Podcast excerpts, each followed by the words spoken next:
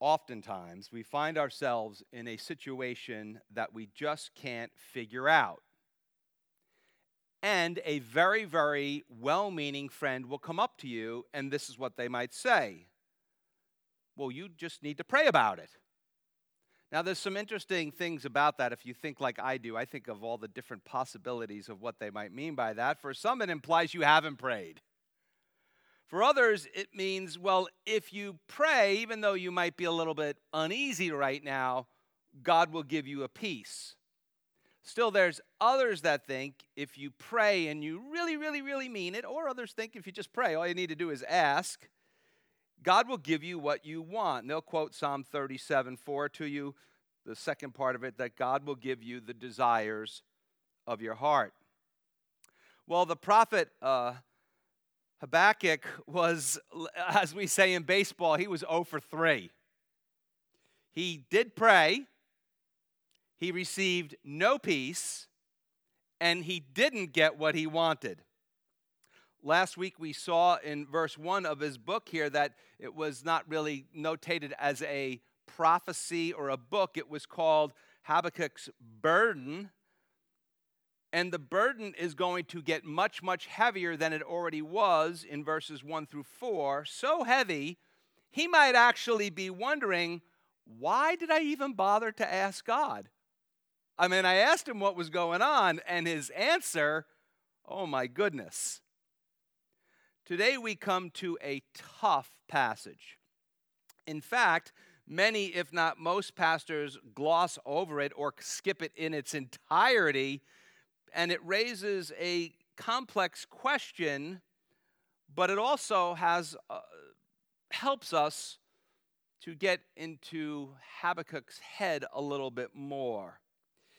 If you didn't hear last week's message, I would invite you later on today to go back and listen to it, because Habakkuk had some important questions for God. And we talked a lot about the history, and the history is really important, and the timing of everything is really important. He lived in Judea, southern Israel, around Jerusalem, around 600, a little bit before 600 BC, And there had been a time of revival under Josiah, but Josiah got killed in war.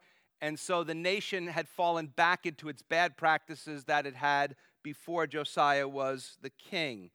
And sadly, the wickedness, the violence, the idolatry of the so-called people of God absolutely was breaking Habakkuk's heart.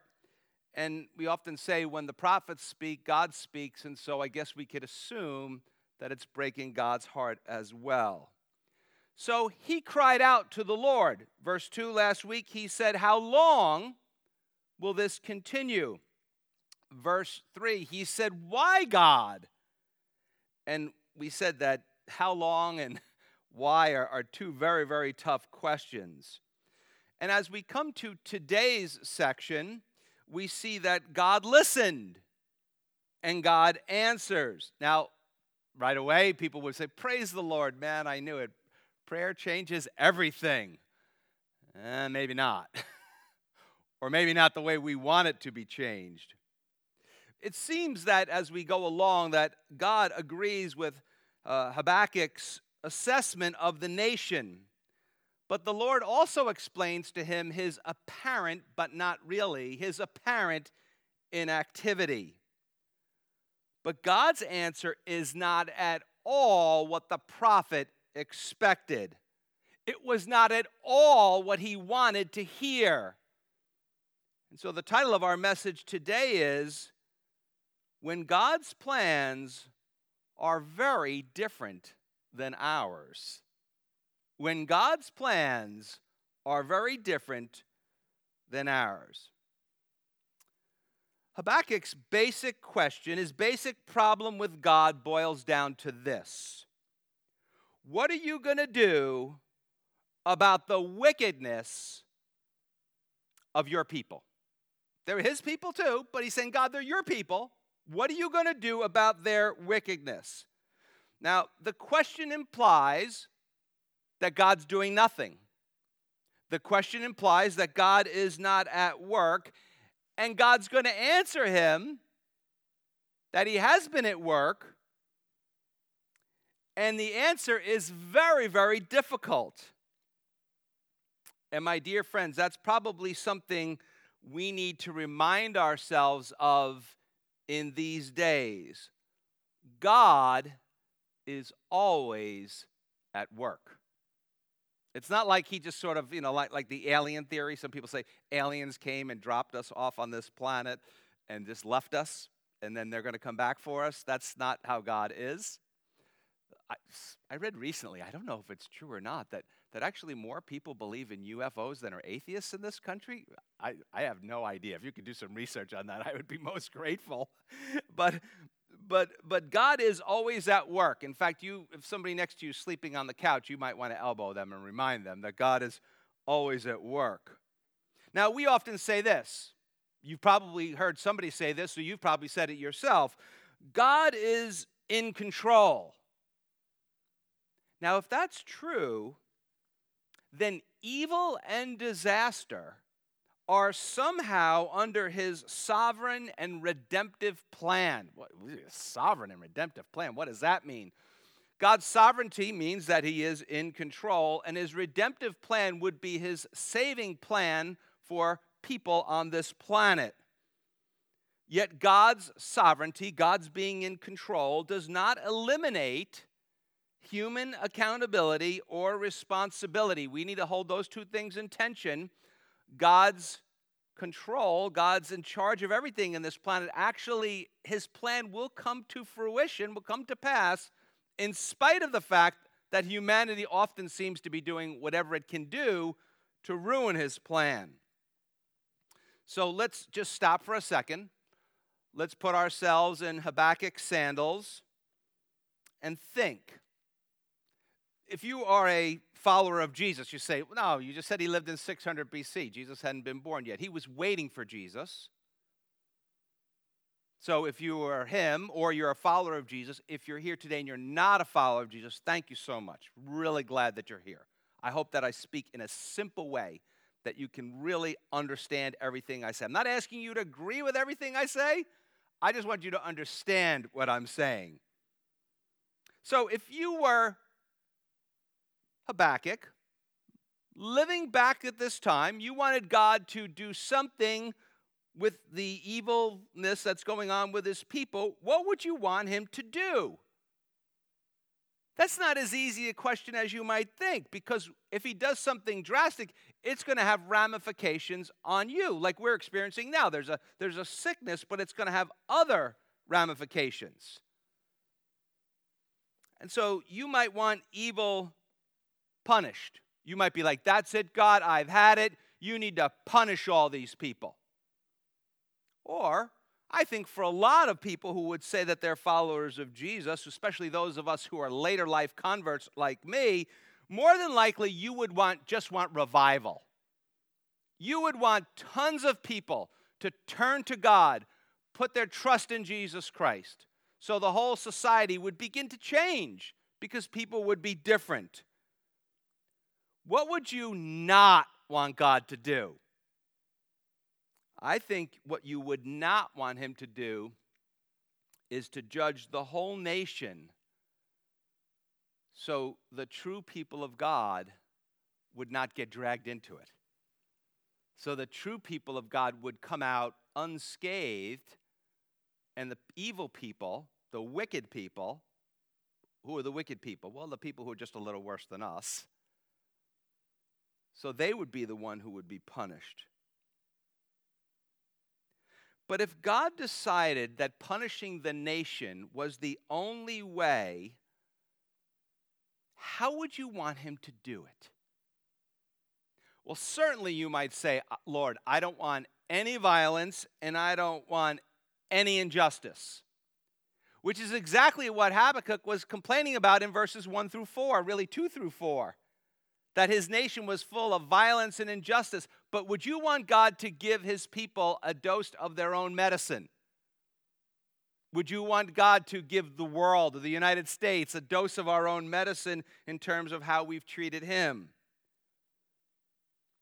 But this is something very important that we have to realize. As we approach today's text, and I admit it's a very difficult one, we must realize that the sovereignty of God, God's being in control of everything, and human arrogance are often at odds. Some people might say they're always at odds. And there's another very important point that we have to remember. And this is specifically for God's people. God loves his people too much. If you're a parent, you know exactly what I'm talking about. God loves his people too much to put up with or reward their rebellion and their waywardness. He's not going to do that. Not going to do that. You know, I remember when my kids were little, they could get away with murder. They really could. Until they looked at me and they said, I will not obey. That was not good. Between that and asking their mother something and she said no and then coming to me and pretending like they never had a discussion with her and see what I thought about it, those are like the two unpardonable sins in our household. And so God loves us too much to put up with or reward our rebellion and waywardness. So as we come to verse 5, Habakkuk is done speaking now. And remember, he didn't waste any time. He got right into it, and he jumped right into what he had to say, and so does God. But before we read verse 5, I just wonder if God said to Habakkuk, you know, you might want to take a seat. In fact, sometimes I tell the congregation here, you might want to reach on the side of your seat for your seatbelt because the ride might get a little rough. And so he says, verse 5, this is God speaking, and he answers what he's going to do about the wickedness in the land. He says, look, God speaking, look among the nations and watch. Be utterly astounded. Some versions say amazed. For, that often means because in the Bible. For I will work a work. Some versions say I am doing a work. The idea is I'm working a work already. I'm doing a work already. In your days, which you would not believe, though it were told you. Now, I want you to remember that about 650 years later, the Apostle Paul is going to quote this verse in Acts 13:41. Just bank that in the back of your mind. We're going to talk about that in a little bit. So here we go. Look among the nations and watch, be utterly astounded, for I will work a work in your days which you would not believe, though it were told you. Now this verse has been used as a super positive verse in a lot of different contexts that we will be so amazed at what God is going to do. And you could take verse 5, you could put it on your refrigerator. If you happen to be writing one of those happy calendars. I always make fun of the happy calendars, and someone inevitably buys me one. I've got so many of those calendars. You could put that verse on your happy calendar, or you could even put it on a coffee mug. Just don't read the next few verses. Because while it might sound good, it doesn't go at all with verses 6 through 11, which are very, very dark. Now, what's interesting about this verse is God is answering in the plural. So he's not just talking to Habakkuk, he's actually talking to his people. And next week, Habakkuk's going to argue with God that his response to his questions are absolutely not fair. And his response to what he's going to say in verses 6 to 11 is not fair. Why? Because they will not be amazed in a good way.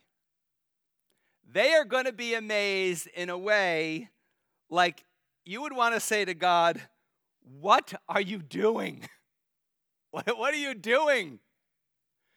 Now, you ever feel that way? I know, you're spiritual people. You watch online sermons, so maybe you're different than me. I'm just being honest with you. Sometimes I just want to say to God, listen, seriously, I love you. I'm so thankful for you. But is this the best plan you could have come up with? I mean, all the brain power you have? Come on. So here's God's plan, which we're going to read about in a little bit. In a few years, the Babylonians are going to come to Jerusalem. They're going to destroy the city and the temple, and God won't stop the enemy like he has done for God, his people many times in the past. In fact, on Easter Sunday morning, we jumped ahead in time to Ezekiel, and Ezekiel told us that God himself left the temple, symbolic of his presence with his people, and left town. And then the Babylonians came in because they were so unprotected. Now, this is quite a lesson for all of us if we think or we assume without the Word of God that we know how God is going to deal with the events of the world. And even with the Word of God, it can be very, very challenging and confusing. See, sometimes we hear stuff and we think about it and we go, things will get better. But the truth of the matter is this, and we all know this, that sometimes things need to get worse before they're going to get better. It seems to me from last week that Habakkuk is looking at his country and his life, and he's so absorbed in his own world and what's going on around him that is leading him to doubt and despair as he forgets that God is always at work. Now, I don't know for sure, but I'm pretty sure his prayers are kind of like ours. Do your prayers go like this? Mine often go like this. Excuse me, God, there's a problem. I know you know everything, and there's a problem, and here it is. And by the way, I know you're busy, God, so I know how you can fix it. You don't have to stress about it. You don't have to worry about it. I got the solution. I just wanted to let you know what was going on. You ever talk like that to God? Some of you are laughing right now. I know the guys in the sound booth are. You're like, hey, Pastor Jim, I talk to God like that all the time. God, here's the problem, and here's how I want you to fix it. But God is compassionate to the prophet and says to him, listen, man, you're missing the big picture. If you look at the world, you'll actually see what's going on. Sadly, the people of Judea, God's people, because of what we call syncretism, mixing pagan religions with Judaism, had come to the point in time where they really didn't care about God anymore. And they thought that they were insulated from the rest of the world because they were the people of God. Now, remember, I told you that this very verse was cited by the Apostle Paul 650 years later after Jesus ascended to heaven in the book of Acts. Why would he cite this verse? Well, he was talking to religious people, Jewish people, who knew this prophecy of Habakkuk, and he was warning them about something. He was telling them, listen, don't presume that God won't judge you. Don't think that because you're the people of God. Don't think because you say that you are for them a Jew, for us a Christian.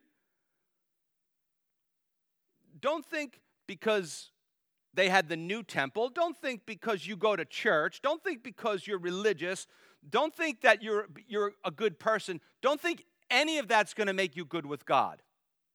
Don't presume upon that. Be very, very careful. This is what he's telling these guys. Be very, very careful. So how does it apply to Habakkuk? Because what he's saying is, if you refuse to believe God's plan, in this case, the Babylonians, in the audience that the Apostle Paul's talking to, about the cross of Christ, that trusting in Jesus is the only way to get to heaven, judgment will come to you as judgment came to Jerusalem. So this is he getting very serious with these people. Jeremiah was around at the same time as Habakkuk, and he says this. We can go to numerous places, but he says this, Jeremiah 5:11 through 13. For the house of Israel and the house of Judah have dealt very treacherously with me, says the Lord. Another version says that God said they've been utterly unfaithful to me. They have lied about the Lord and said he is not he. Neither will evil come upon us, nor shall we see sword or famine. What are they saying? God's going to do nothing. We're good. We're fine. We're church people. We're religious people. We're good people. God loves us and has a wonderful plan for our lives. So he's been utterly unfaithful. God says they've been utterly unfaithful to me. They have lied about the Lord. And they've said he's not he. Neither will evil come upon us, nor shall we see the sword or famine. Again, he will do nothing. And the prophets become wind, for the word, the Lord's word, is not in them. Thus shall it be done to them. No evil is going to come upon us. It's going to come upon all the fanatics, all the crazy prophets that are going on and on and on, telling us the stuff we don't want to hear. We love the prophets who tell us what we want to hear. I got my Bible. You know, those guys, right? All the people, a breath of fresh air, we call them, because they don't talk about sin. No. We love those guys. The guys who tell us the truth from the Word of God, we don't want nothing to do with those guys. It's all going to happen to them. We don't care about them. So let's go back to Habakkuk. What's God's plan? Verse 6. For indeed I am raising up the Chaldeans. Some of your versions say Babylonians. So what are they like? A bitter, some versions say ruthless and hasty nation, which marches through the breadth of the earth to possess dwelling places that are not theirs. Another version says, to seize territories not its own. Implication, including your territory, Judea, Jerusalem. Chaldeans. Caldo. Caldo was a country of tribal groups at the southernmost part of Babylon, and the people were called the Chaldeans. About 100 years later, Assyria had captured Babylon. And around 700 BC, the Chaldeans took it from them twice and lost it back to them, back to Assyria both times. About 75 years later, these hardened warriors from Caldo, the Chaldeans, when the world superpower Assyrians were having a lot of trouble, they took Babylon back, and they took it back for good. So the merger of the Chaldeans and Babylon, which Babylon was a bigger place, they became known as the Babylonians. And then the Chaldeans, from an unknown backwoods tribal people, became the most powerful nation in the world in only 20 years. That's why God says, I'm raising them up, man. 20 years. They rolled over everybody in their path, including the world superpower Assyria in 612 BC and the world superpower Egypt only 7 years later in 605 BC. All of this is happening in Habakkuk's day. Now, you sure they heard the stories, man. They heard the stories. So while the people of God were busy undoing all the reforms of King Josiah, which we talked about last week, Babylon is fast becoming the world's superpower. And they were absolutely ruthless. And they conquered most of Western Asia with cruelty, greed, and incredible speed. And perhaps the Jews thought, well, maybe we're so small, maybe we're off the radar. But here in verse 6, Habakkuk learns not only are they not off the radar, but they are directly in the path of the hurricane. They are directly in the path of the tornado of the Babylonian Empire. And as we're going to see next week, I sure hope you'll join us next week when Habakkuk talks back to God to answers what he tells him. He can't believe what he's hearing. I mean, his argument is going to be like this. Hey, God, listen, man, I know we're bad. We're bad, but we're not these savages. We are not these people. But there is a huge lesson here for all of us to learn. That some people, I'm one of them, many of you are one of them. Some of you are in the midst of it right now. Some people, some nations have to have their pride completely crushed before they will come to God. Or they'll have to have their pride completely crushed before they will come back to God. That's the only way. Maybe that's you today. You know it. I mean, I don't have to tell you. You know it. You haven't even told anybody. Deep down, you know that God is working in you, and you're fighting him, and he is crushing your pride because he wants you to come to him. Now, please don't think God was having a bad day. He had been warning them for a long time. Let's just take one, for instance. Hear the words of the prophet Isaiah, actually quoted by Jesus. And it was 100 years earlier than Habakkuk, so it's over 700 years before Jesus.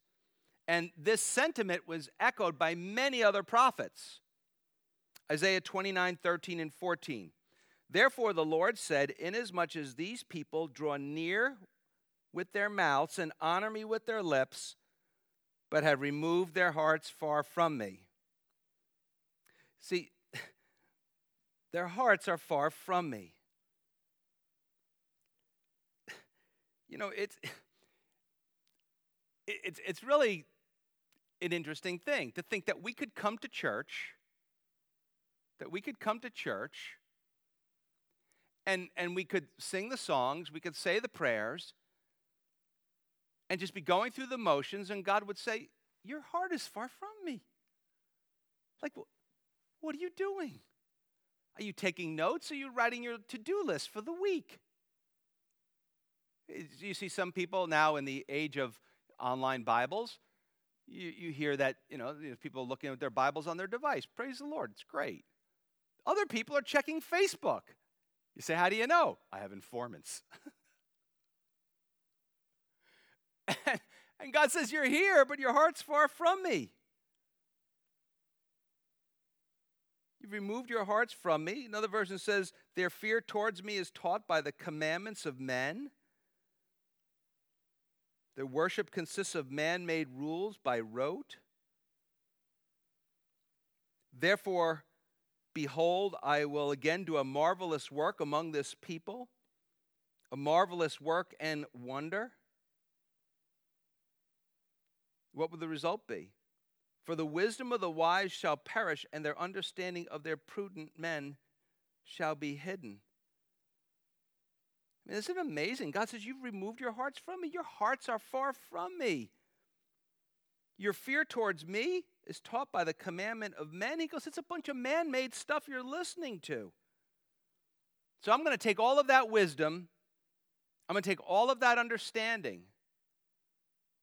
And I'm going to crush it. You say, wow, 100 years, even longer than that. Let's go back about maybe 800 years or so. Deuteronomy chapter 28, Moses' famous blessing and cursing chapter. So Moses lays out, hey, you want God's blessing? This is what you got to do.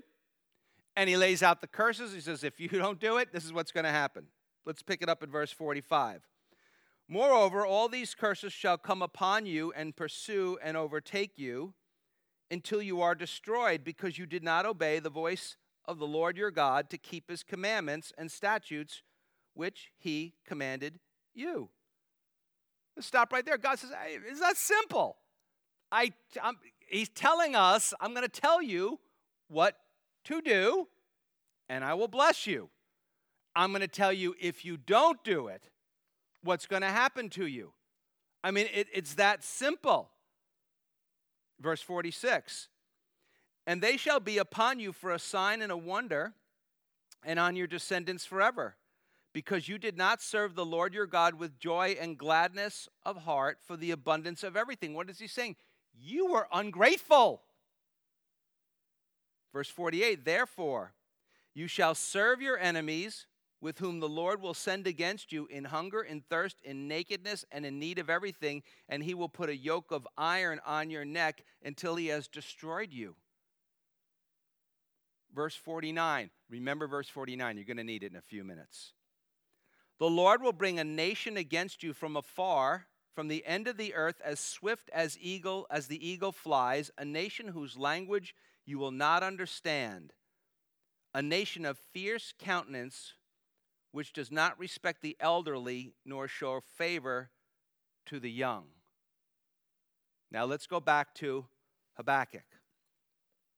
In verses 7 to 11, we're going to hear how Babylon conquers countries. Verse 7, they are terrible and dreadful. This is what God's telling them. These are the people that are coming. They are terrible and dreadful. Their judgment and their dignity proceed from themselves. Another version says they are a law unto themselves. But that's what Judah had become. The Holman Christian Standard Bible says they are fierce and terrifying. Their views of justice and sovereignty stem from themselves. So the people of God don't want God, so God leaves. Actually, common churches, I'll hear people that say, I went to this church, it was dead, God wasn't there, because if the people didn't want him, he left. But it's also like God saying to his people, listen, if you won't fear me, you will fear. If you won't fear me, when I withdraw my protection, you'll fear the Babylonians. Verse 8, their horses are swifter than leopards, and more fierce than evening wolves. The idea when wolves come out at night, they're super hungry. Their chargers, that means their horsemen, charge ahead. Their cavalry, we might say their special forces, comes from afar. Another version says they come from distant lands. They fly as the eagle that hastens to eat. Another version says they fly like a vulture swooping to devour. Verse 9, they all come for violence. They do violence. That wasn't that Habakkuk's complaint last week about his people? Their faces are set like the east wind. What is the east wind? Well, it just is this wind that comes to destroy. So they are destructive and they are determined. You can't stop the east wind. You can't stop them. They deride or they laugh at every stronghold. Whatever fortress somebody builds up, they laugh at it. A lot of us right now, we got Lord of the Rings right in our head again. For they heap up earthen mounds and seize it. Like, what is that? Another version says they build siege ramps to capture it. So what was that? That was an ancient way of warfare before there was the weaponry we have today, where they would dig trenches and they would build ramps, and they would move closer and closer and closer to the city. They would take this tremendous amount of land that they would build, but they couldn't be hit because they were in the trenches. They were hiding behind the ramp, and eventually the ramp would be so high they could walk over the wall right into the city. Verse 11, then his mind changes and he transgresses. He commits offense. ascribing this power to his God. The English Standard Version says, then they sweep by like the wind and go on. Guilty men whose own might is their God. So the Babylonians worshiped their strength and their power, not the living God, and they also lived without accountability. Just a historical footnote, history has shown us that these type of empires come and they go. That's because evil destroys, and eventually evil destroys itself. And if evil doesn't destroy itself, God will send someone to destroy it. And that's all because man's power is limited, while God's power is unlimited. Man's power is temporary. God's power is eternal. And the conclusion of verse 11 lets us see that the discussion can't be over. And again, I hope you'll be with us next week as Habakkuk comes back at God. So how does that situation look to you? How does that sound to you? Pretty grim, huh? Really grim. Scary. But what about us? What do we do with Habakkuk? Well, first we have to acknowledge that God's plan is very different than Habakkuk's plan.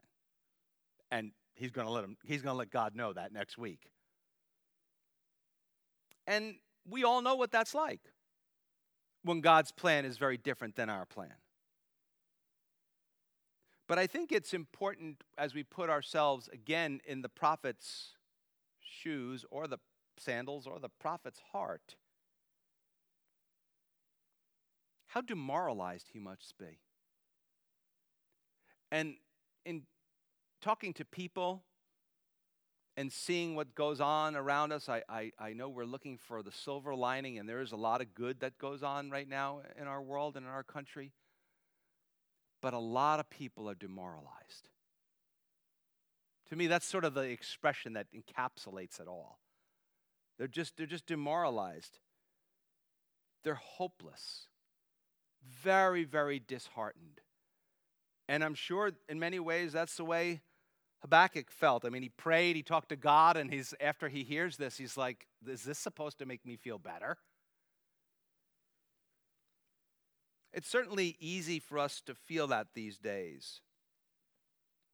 I know a lot of us have a real sense of futility, a real sense of a lack of purpose. Many of you are stretched to the limit, and you're getting close to, or you're already at that point, or you're like, what's the point of even trying? There's nothing that I can do. This situation is so far beyond me. I pray, and it gets worse. So I don't know what to do. How about low morale? How about watching and hearing about so many people who suffer? It's easy to be afraid. It's easy to be lonely. Once again, it's easy to be hopeless. Now, I'm hearing from a lot of you how much you love having online church. And that's great. That's great. You know, I'm happy that we can do this. But to be honest, and you have to be here to experience it, when service is over, it is really depressing in this building. I mean, perfectly on. The sound guys are like, amen. It is really depressing. You know, before the service, we're busy like we're always got to do. Or, you know, Pastor Neil's getting the music ready. The sound guys are getting the lyrics and the verses ready. And I'm putting the finishing touches on the message. God, help me, help me, help me. It's like, it's sort of business as usual in a lot of different ways. You walk in the room and nobody's here, and that's sad, but you got your stuff you got to do. But when the service is over, It is really sad. I mean, we try to yuck it up. We're like, man, nobody showed today. Or we're like, man, nobody sang. Or I'll say, nobody laughed at my corny jokes. But it's really sad. And I know some of you are getting used to this. But this isn't church. That's why I call it Calvary Online. I don't say welcome to church. This isn't church. This isn't the gathered people of God singing the praises of God together, feasting upon his word. This isn't where I can look around and going, wow, Jesus is walking among the people, man. This is way cool. And the truth of the matter is, we miss you. And I got to tell you something for me and those of you who know me really well. I really miss the kids. I really miss them. A lot of you know I always say I'm a children's pastor at heart. I really miss the kids.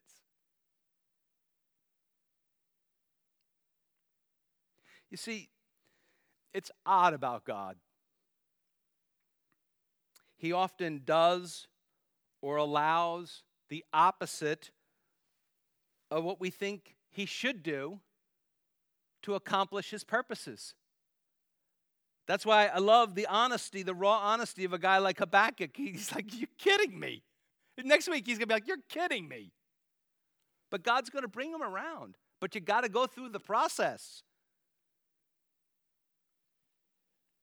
You see, God's delays, and this is very important to remember, are always purposeful. They're always purposeful. Even when his plans are a heavy burden. And this is a heavy burden we're all sharing. We're all in this together. That's true. It is a burden we are sharing. And somehow, God uses these seemingly horrible things to bring his people, those who've put their trust in Jesus, to a place of eternal, holy perfection, to a place of eternal worship. And I'm just being honest with you. I know the pastor's supposed to act like he's got it all together, but I'm being honest with you. Quite often, I am baffled by God. And yet, the more I walk with him, or he carries me, the more I trust him when I'm baffled. See, I'm learning that rather than trying to overthink everything, you know, all the conspiracy theory people that are out there right now. It's like this whole cottage industry. You know, it's the end of the world. And, you know, this is going on or that's going on, whatever. For me, rather than try to overthink things, when I can't figure God out or what he's doing, I simply ask him this. Would you please sustain me? Would you please keep me faithful?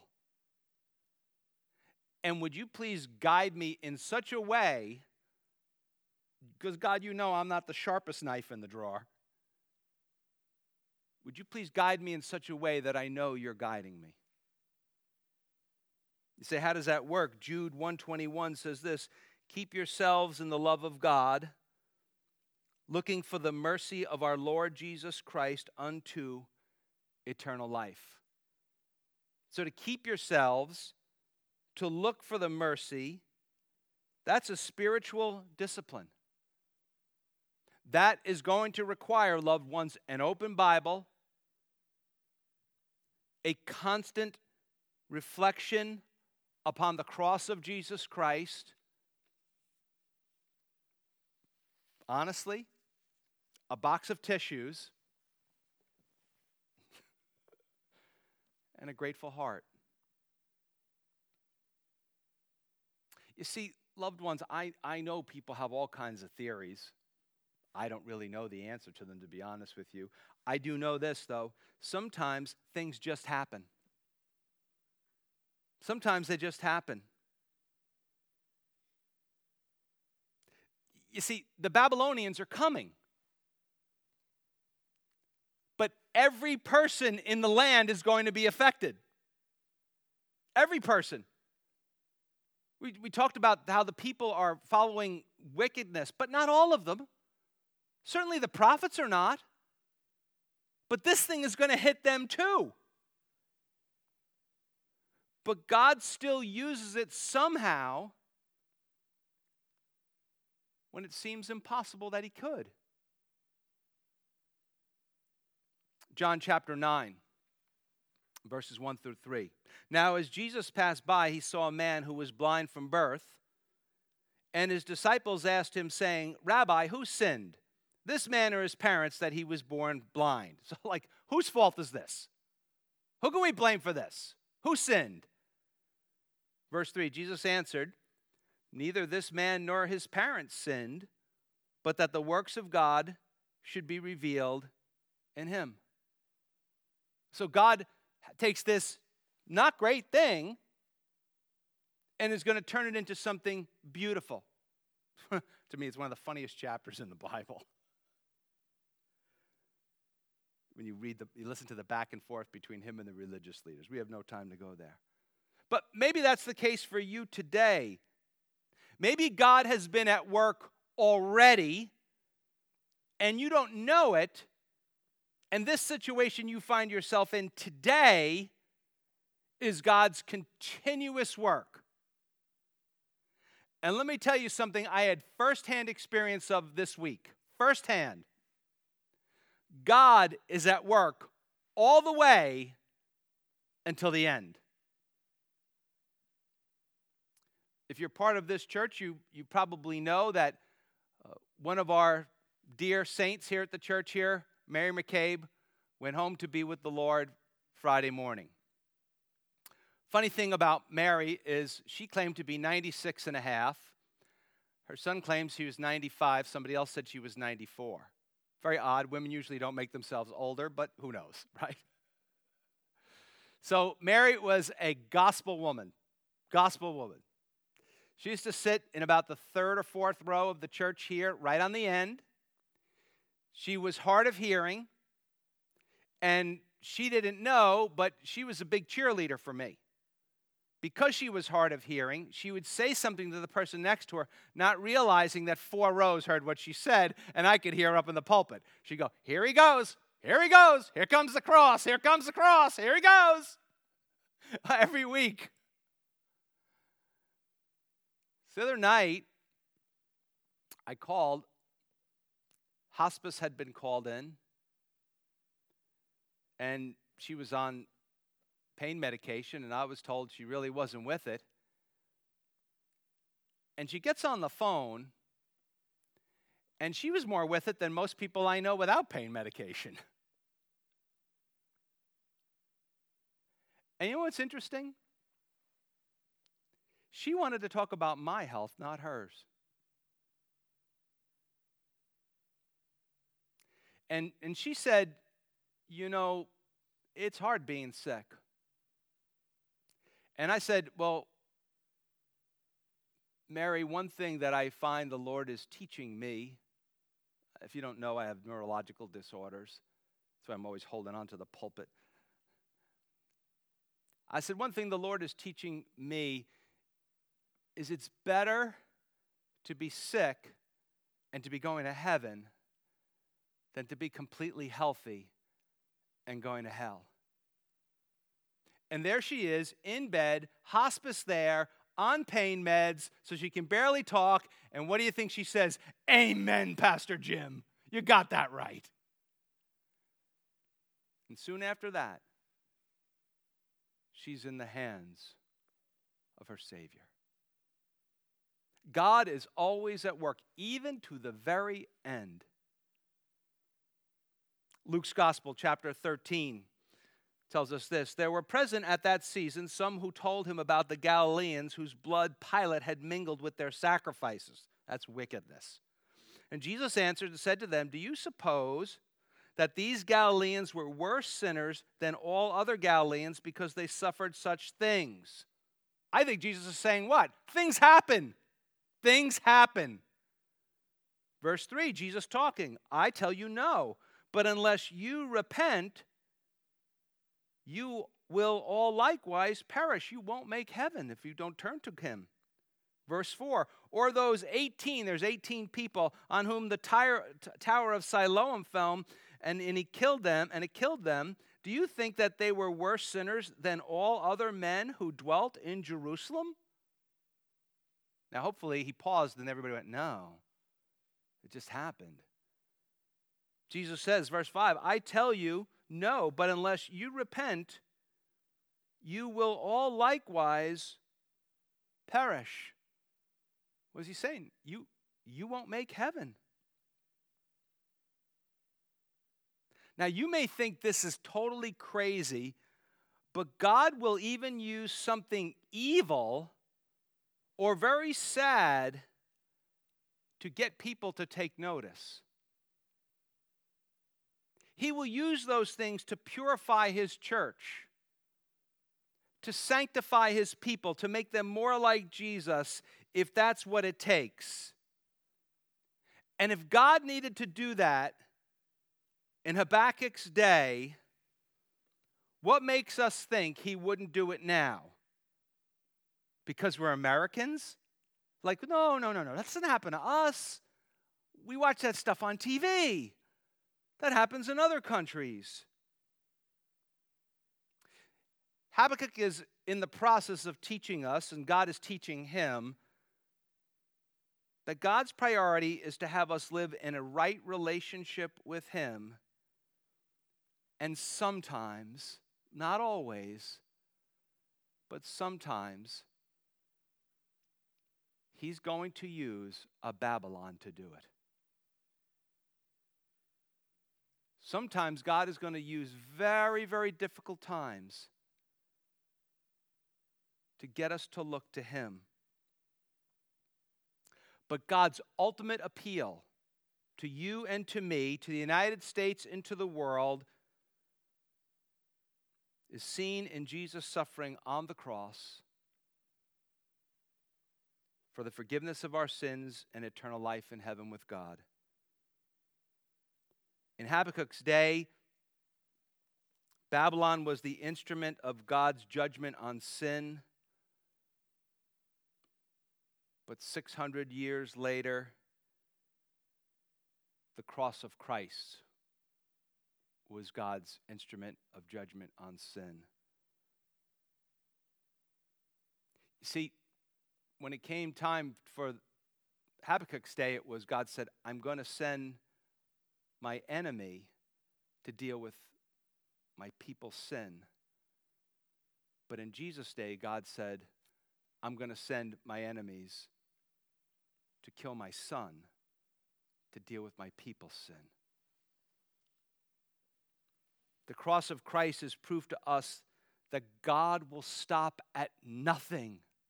Nothing to draw us to him. God will stop at nothing to draw you close to him. So the simple question is, will you come? Will you turn to God and put your trust in Jesus today?